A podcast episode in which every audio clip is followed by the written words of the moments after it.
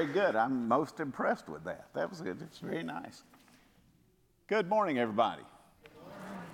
I'm glad that you are all here. So I'm glad you all got the memo about the one service today. Few people didn't get that memo today.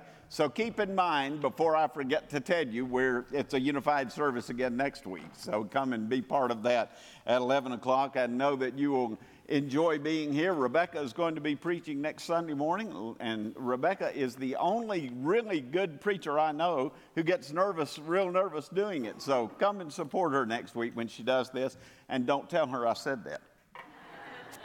I would like to be in one piece by the time I get back from vacation. We are going to Seattle tomorrow and going to spend time. We're having our entire family together for Thanksgiving this year. It's the first time we've done that in years. And so we're looking forward to being together as we do that. And I hope you are looking forward to the Thanksgiving season and all that it brings. If this is your first time with us, welcome. We are glad that you are here. There should be a connect card in the pew rack in front of you. If you'll fill that out and let us know that you've been here, we would appreciate that. If you have prayer concerns or issues going on in your life that you want us to know about, write it on that same card, drop it in the offering plate and we'll try our best to respond to that. If it's something you don't want to write on a card, come and tell us after the service, and we'll still respond to it. If you're joining us via live stream, welcome. We're glad that you are here as well. Go to the address you'll see on the screen and do everything I've just said, and we'll, except dropping it in the offering plate. It's a little hard to do that. But we'll be glad to respond to whatever you have going on, and we're glad that you are joining us. We are glad that you are here today. Today is a day that our Lord has made for us as a gift, and it is a gift for which we can be thankful. And so let's remember to, to unite our hearts together in thanks as we gather here today. One of the things that we can be thankful for is the opportunity to be a missional people. Tish is going to come and talk to us about a mission we're going to be doing right away. Good morning, folks. Um, for the past 20 some years, maybe a little, um, we have done a project called Christmas Food Baskets. Um, when we do this, get a list from social services, um, we get a list from Warm Hearth, and we have people call the church that are in need of food during the Christmas holidays, well, throughout the whole year, matter of fact. And what we used to do before COVID hit, was we went to Brian Graves' warehouse, food boxes, and it was a big project. With COVID hit, we had to scale it down, and we've just done gift cards the last two years. This year, we want to do a hybrid. Uh, we want to hand deliver a box of food.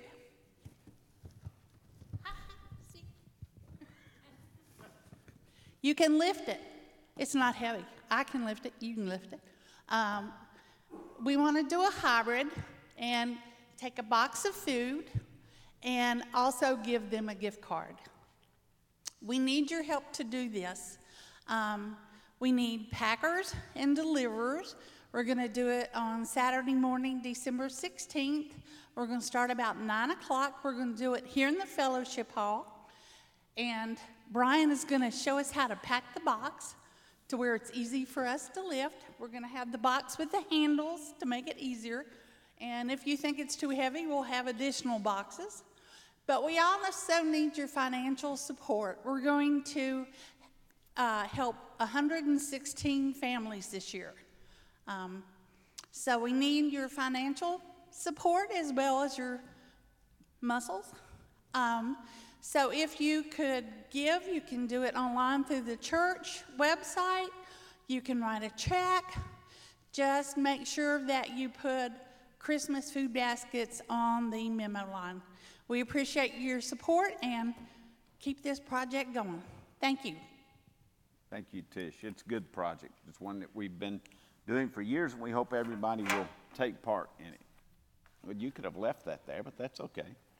Mm-hmm. You didn't have to. You didn't have to take it with you, and I guess you're going to got to have lunch somewhere, don't you?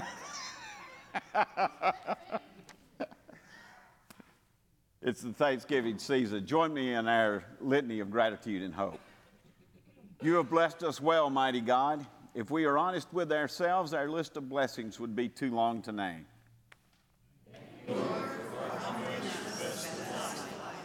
Lord, too often we walk through our days without giving you much thought at all. Lord, too often we have more faith in ourselves than we do in the God that gave us life.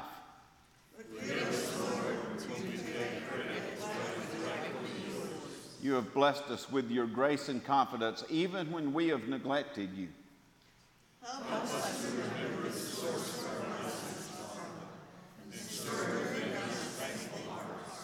From you comes the blessings of true life. May we be grateful for all we have.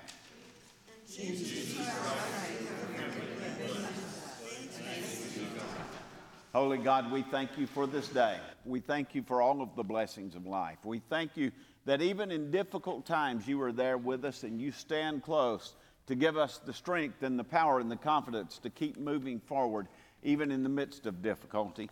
Help us to know you well as we gather here today, and help us to be thankful for all that we have, especially the gift of life and the gift of our families. Watch over us and bless us, and help us to worship you as we gather here. For it is in your name we offer our prayer. Amen. Let's stand and sing.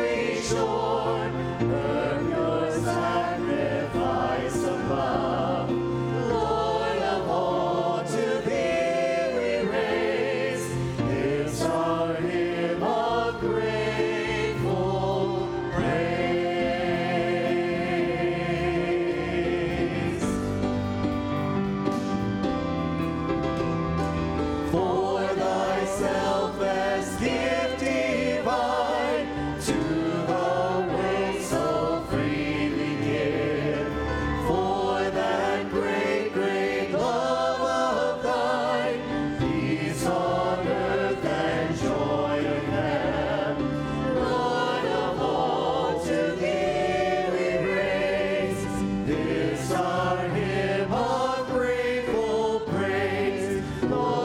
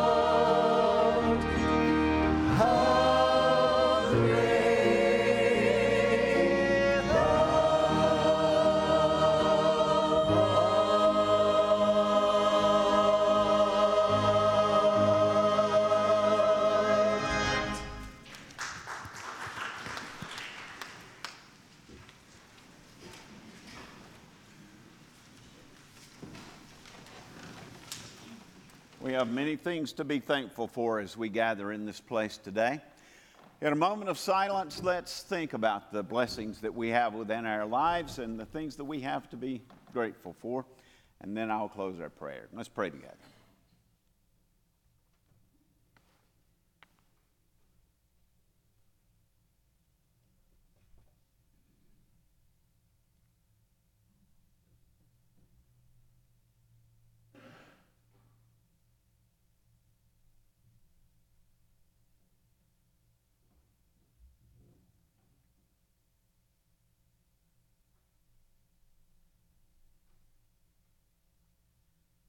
The beauty of our earth, for the greatness that is our God, we come to this place to give thanks today.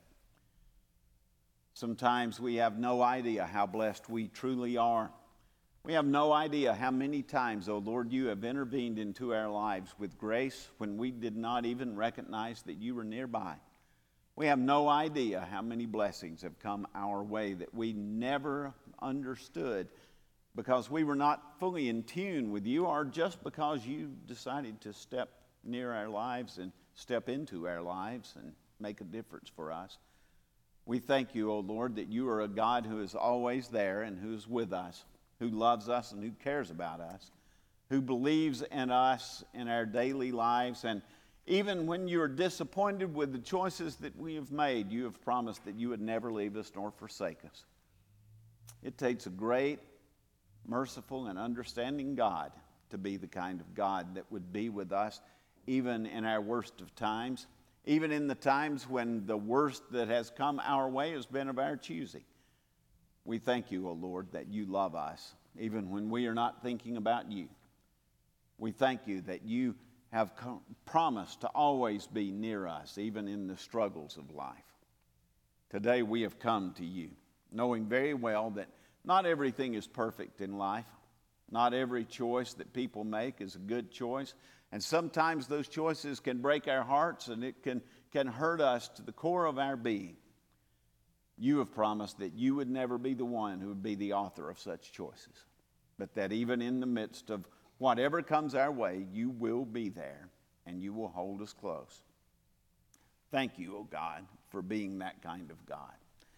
Help us to be thankful for the blessings of life, for our families that we cherish, for our friends that we would not want to ever live without, for a church that, that shows your love to the world day in and day out, for a place where we can come and worship, for a place that we can come and learn, for a place that we can come and serve and make a difference for you. We thank you, O oh God, for the opportunities that come with being the people of God. We thank you for so many things as we come and gather here. And we ask you, Lord, to be near us each day that we live, to help us to experience you, to help us to look for your blessings, to look for your grace, and, and, to, and to be grateful for what has come our way, and to be grateful that even in the difficult times we have learned from you and we have become a better person for having learned the lessons of life. Help us, O oh God, to be that kind of follower, to be that kind of disciple. And on the days that we get it right, celebrate with us. On the days that we get it wrong, remind us of who we are that we might be better. This is the day that the Lord has made. Help us to rejoice and be glad in it. And help us to learn the lessons that your first disciples learned as you taught them to pray Our Father who art in heaven, hallowed be thy name. Thy kingdom come, thy will be done, on earth as it is in heaven. Give us this day our daily bread, and forgive us our trespasses as we forgive those who trespass against us. And lead us not into temptation, but deliver us from evil. For thine is the kingdom, and the power, and the glory forever. Amen.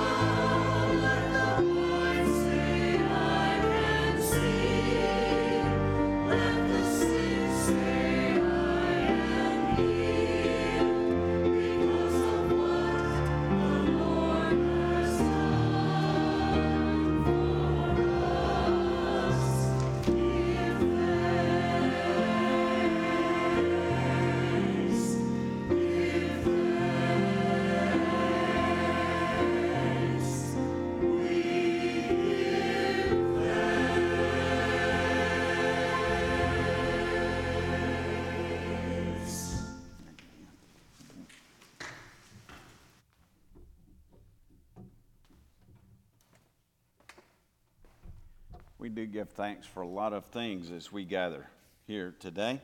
One thing we give thanks for is that Charlotte is still around. She, thank you for filling in on the piano this morning. That was very, very helpful. This past week, um, Mike and and and uh, Rebecca and I went to the annual meeting of our denomination, and we were almost in Richmond when it occurred to us that both Tim and Mandy were also out of town. And so we called back and it had Daniel, told Daniel, said, call Charlotte and tell her she's it. Rebecca said, Well, isn't Charlotte retired? I said, She is, unless we need her, and now she's not. but we had we wanted to make sure somebody was covering things, and so Charlotte was it, and we're thankful that you were. We'll probably do that every few days. it's God's will. Our scripture today comes from the book of Joshua, chapter 3, beginning with verse 14 and going through chapter 4, verse 7. So the people, and let me say before I read this that uh, the Israelites have just reached the promised land. They are about to cross over into the promised land, and, and God is about to give them instructions in that. Hear these words. So the people left their camp to cross the Jordan, and the priests who were carrying the Ark of the Covenant went ahead of them. It was the harvest season, and the Jordan was overflowing its banks. But as soon as the feet of the priests who were carrying the ark touched the water at the river's edge, the water above that point began backing up a great distance away at a town called Adam, which is near Zarethan. I always mess that up. And the water below that point flowed on to the Dead Sea until the riverbed was dry. Then all the people crossed over near the town of Jericho. Meanwhile, the priests who were carrying the ark of the Lord's covenant stood on dry ground in the middle of the riverbed as the people passed by, and they waited there until the whole nation of Israel had crossed the Jordan on dry ground. When all of the people had crossed the Jordan, the Lord said to Joshua, Now choose 12 men, one from each tribe. Tell them, Take 12 stones from the very place where the priests are standing in the middle of the Jordan, carry them out, and pile them up at the place where you will camp tonight. So Joshua called together the 12 men he had chosen, one from each of the tribes of Israel, and he told them, Go into the middle of the Jordan in front of the ark of the covenant of your God. Each of you must pick up one stone and carry it out on your shoulder, 12 stones in all one for each of the 12 tribes of Israel. We will use these stones to build a memorial. In the future, your children will ask, What do these stones mean? Then you will tell them. They remind us that the Jordan River stopped flowing when the Ark of the Lord's covenant went across. These stones will stand as a memorial among the people of Israel forever. This is quite a story that we are looking at today. It's a story that is one of those stories that the Hebrews have been telling for years. Ever since the very beginning of time, we human beings have had this tendency to, to build memorials or to build statues that would be monuments to, to the things that we think are important in life. But what's interesting about most of those monuments is that after a few years, most people don't pay any attention to them unless it's something really big and truly important, like the Lincoln Memorial or the Washington Monument. We tend to forget the things that we have put up to remind ourselves of what has gone on in the past. For instance, if you go down to my hometown of Calhoun, Georgia, you'll notice that there are stone monuments all over that town to Confederate soldiers and to Cherokee Indian chiefs. South didn't like losing the Civil War, so they glorified their pro slavery war heroes with statues. And Calhoun was really proud of the fact that New Echota was the original capital of the Cherokee Nation. New Echota sits just outside the town limits of Calhoun, and it was the place where the Cherokee alphabet was originally created, and it was the site of the first ongoing newspaper that was published by Native Americans. It was called the Cherokee Phoenix. Today, if you go to New Echota, which is now a state park, you can see all kinds of things there. The entire town has been restored that was once a, a Cher- the Cherokee capital. You can find Cherokee artifacts there. You can find Cherokee history there. The only thing that you can't find there are Cherokee Indians. The white people wanted the Cherokee people's land, and they especially wanted it after they discovered gold on their land in 1829. And so the white people rounded up the Cherokee and they marched them off to Oklahoma in the Trail of Tears. Almost 5,000 Cherokee Indians died on that death march, and most of them were elderly people or young mothers and babies. Most of those people were people who were utterly defenseless, and yet they died on that Trail of Tears. The Trail of Tears is one of the most horrific chapters in American history, and it's a chapter that we don't like talking about. So, my hometown in the state of Georgia restored the Cherokee capital because it brings in tourist dollars, and there are statues to Cherokee Indians all over our town, but almost nobody ever tells the story of what really happened with the Cherokee. About the only people who notice those statues are the tourists who come to town. Most of the people in Calhoun drive by those monuments without ever noticing that they're there because they're just part of the landscape. They've been there for years. You, you, don't pay any attention to them. I don't pay any attention to them when I went back when I go back home because they've always been there. Let me give you another example. And this one's a little funnier than the first one. Back several years ago, Susan and I went on a trip to Ireland, and one of the things that we saw there was this giant monument that stood on the side of a hill that overlooked this beautiful farm. As we were riding along, the bus driver pointed out this 50 foot monument that was there on the hill, and he said, That monument on the left was erected over 100 years ago by the man who owned this land, and it's a monument to himself. He never did anything important. He's not an Irish hero, but he had a giant ego. And so he put up this 50 foot monument and he put every thought he ever had and everything he ever did, he carved it on the four sides of that thing. Nobody knows who he was. Nobody cares who he was. Nobody pays any attention to that monument, but that monument is known around here as the Ego Stone. It's known as the ego stone because it's a monument to one man's foolishness and his giant ego. Then the bus driver kind of laughed and he said, When I die, I want a stone about the size of this driver's seat, and I want it to say, Here lies Connor. He drove a bus and he liked it. I don't think I'll ever forget that particular story. Connor wanted a memorial stone that was short, it was sweet, it was simple, and it was to the point just like my sermons. Yeah, right. this passage of scripture that we're looking at today is a lot like Connor's tombstone. God wanted the Hebrew people to remember forever that they had a future and that they had been given a promised land, that God had intervened on their behalf to make sure that they were going to have what He had always wanted them to have. But what's interesting is when God told Joshua to build a monument to the mighty acts of God, He didn't tell him to build a grand temple in Jerusalem. He didn't tell him to build a 50 foot marble statue with the story carved on the sides of it. What God wanted Joshua to build was a pile of rocks.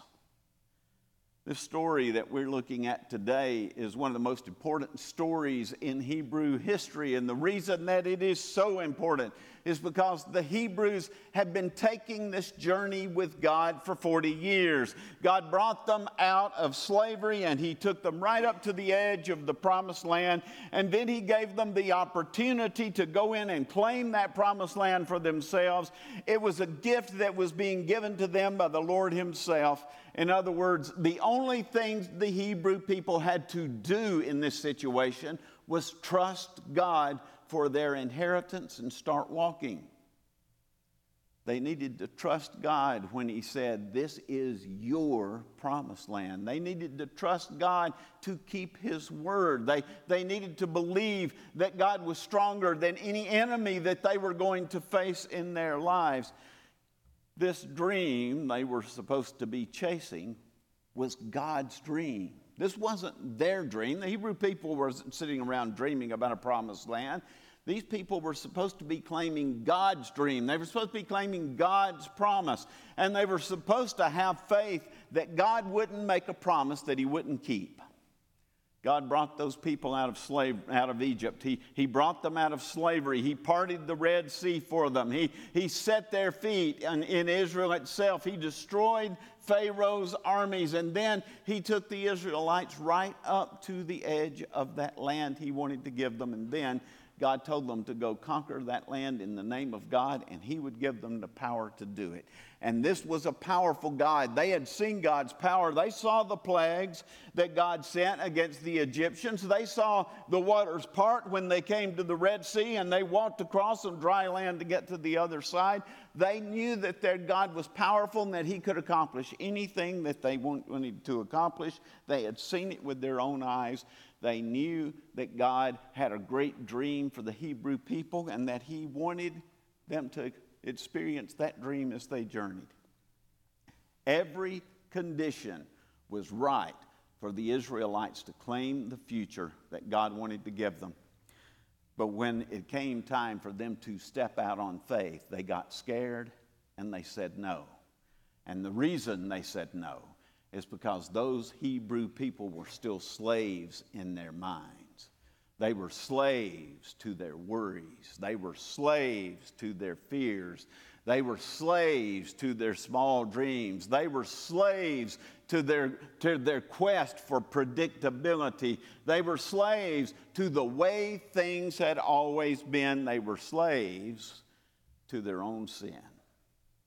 And believe me, folks, sin is a lot more than what we usually think of when we hear that word. It's a lot more than adultery or fornication or murder or greed or lust or pride or whatever it is that comes to mind when we think of that word. The sin that the Hebrews were committing in this, in this story was the worst sin that could, one could commit. They tried to separate themselves from God, they gave up on their faith. They became afraid and they started focusing on how small they felt in the face of the problems they were having to deal with. And when they started focusing on how small they felt, when they became afraid, that's when they committed the sin of refusing to remember that God was bigger than their problems and that God believed in them. 1 John 4 4 says, You belong to God, my children, so you have already won the victory over evil. For greater is he who is in me than, than thee, than he who is in the world. Matthew 19 26, with God it is impossible, but with. no, that's not what it says at all. It says, with people it is impossible, but with God all things are possible. Please try to remember that one. Yeah. Philippians 4:13, I can do all things through Christ who strengthens me. We can do anything that God dreams of us doing as long as we don't allow ourselves to become slaves of ordinary thinking. And that is a danger for any church, anywhere, any group of people, anywhere, any individual, anywhere. When you become a slave to ordinary thinking, then you are going to be a person who's going to struggle for the kind of future that God wants you to have. We're going to struggle as a church for the kind of future that God wants our church to have. It is a dangerous thing when you become a slave to ordinary thinking. And that, friends, is exactly what separated Joshua and the new generation of Hebrews from that generation of slaves that came out of Egypt. Those slaves absolutely refused to let God set their minds free of ordinary thinking. So God had to take those people on a 40 year journey in the wilderness until a new generation could be raised up who would see themselves as part of God's plan for the future. And that's what's happening in this passage of Scripture that we're looking at today. There's a new generation of Hebrews, and it's being led by Joshua. They've gone back to the promised land, and God is telling them, Cross the Jordan River and trust me to handle your problems. Joshua 3 14 through 16. So the people left their camp to cross the Jordan, and the priests who were carrying the Ark of the Covenant went ahead of them. It was the harvest season, and the Jordan was overflowing its banks. But as soon as the feet of the priest touched the water at the river's edge, the water above that point began backing up a great distance away at a town called Adam.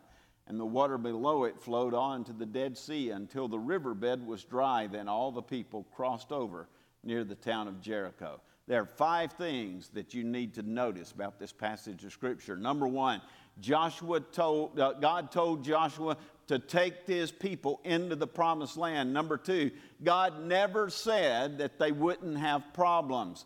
There was a river, and the river was overflowing. The snow was melting in the mountains of Lebanon, and because it was springtime, and, and the, the valley that they were standing in was flooding from a great distance from the river. In other words, God was taking the Hebrew people into the promised land at the worst possible time of the year for them to be going there. Number three, this new generation did not focus on the problems. They focused on God's promise and they trusted it. Number four, the Hebrews started marching even when the river was still an insurmountable obstacle. And number five, God honored their faith and He dried up their problems. And then, when they were on the other side of the Jordan River, when they had claimed the promise that God had always wanted to give them, that's when God gave Joshua this message Go into the middle of the Jordan in front of the ark of the Lord your God. Each of you must pick up one stone, 12 in all, one for each of the 12 tribes of Israel. We will use these stones to build a memorial in the future, your children will ask, What do these stones mean? And then you can tell them. They remind us that the Jordan River stopped flowing when the Ark of the Lord's covenant went across. These stones will stand as a memorial among the people of Israel to the mighty acts of God. God wanted Joshua and the Hebrews to build a memorial to the day that God kept his promise to his people, but it wasn't going to be a temple and it wasn't going to be a 50 foot tall monument. It was going to be a pile of rocks that would make people ask a very simple question What's this all about? And when they asked that question, it was going to be the people's job to tell the story of how God took those people on a journey that gave them a future with hope, even when everything looked hopeless, even when everything looked impossible. Those people were supposed to tell the story of how God had confidence in them, even when they did not have confidence in God. They were supposed to tell the story of how God had a dream for his people that was bigger than their weaknesses that God had a dream for his people that was bigger than any fear that they would ever have in their lives. They were supposed to tell what they were thankful for when they got to the other side. Those 12 stones piled up by the river were there for three reasons. They were there to make the younger generation ask questions. They were there to remind the older generation to tell the story of what God had done for his people. And they were there to remind everybody that even in the most difficult of circumstances, there's always something to be thankful for, and we need to give thanks for it. Maurice Henry was released from prison when he was 65 years old. He'd been in prison for murder from the time he was 22 years old. And from the day he was arrested, Maurice had been insisting that he was innocent, but most people didn't pay any attention to that because just about everybody who's in prison insists that they're innocent. Maurice had spent 16,004 days in prison, and he'd still be there until this day if it hadn't been for the Innocence Project. They took up his case. They filed four appeals before a judge finally ordered the state to test the evidence that they had in storage for Maurice's DNA, when they tested it, it proved beyond a shadow of a doubt that Maurice was indeed innocent, that he had nothing to do with that murder that he had been in prison for for 40 years. Most people would have been bitter and angry if they had spent 16,000 days in prison for something that they didn't do. But when Maurice came out of that prison, he walked out into the open and he looked up at a very blue and beautiful sky and he raised his hands up toward the sky and he started singing, God is so good. God is so good. God is so good. He's so good to me.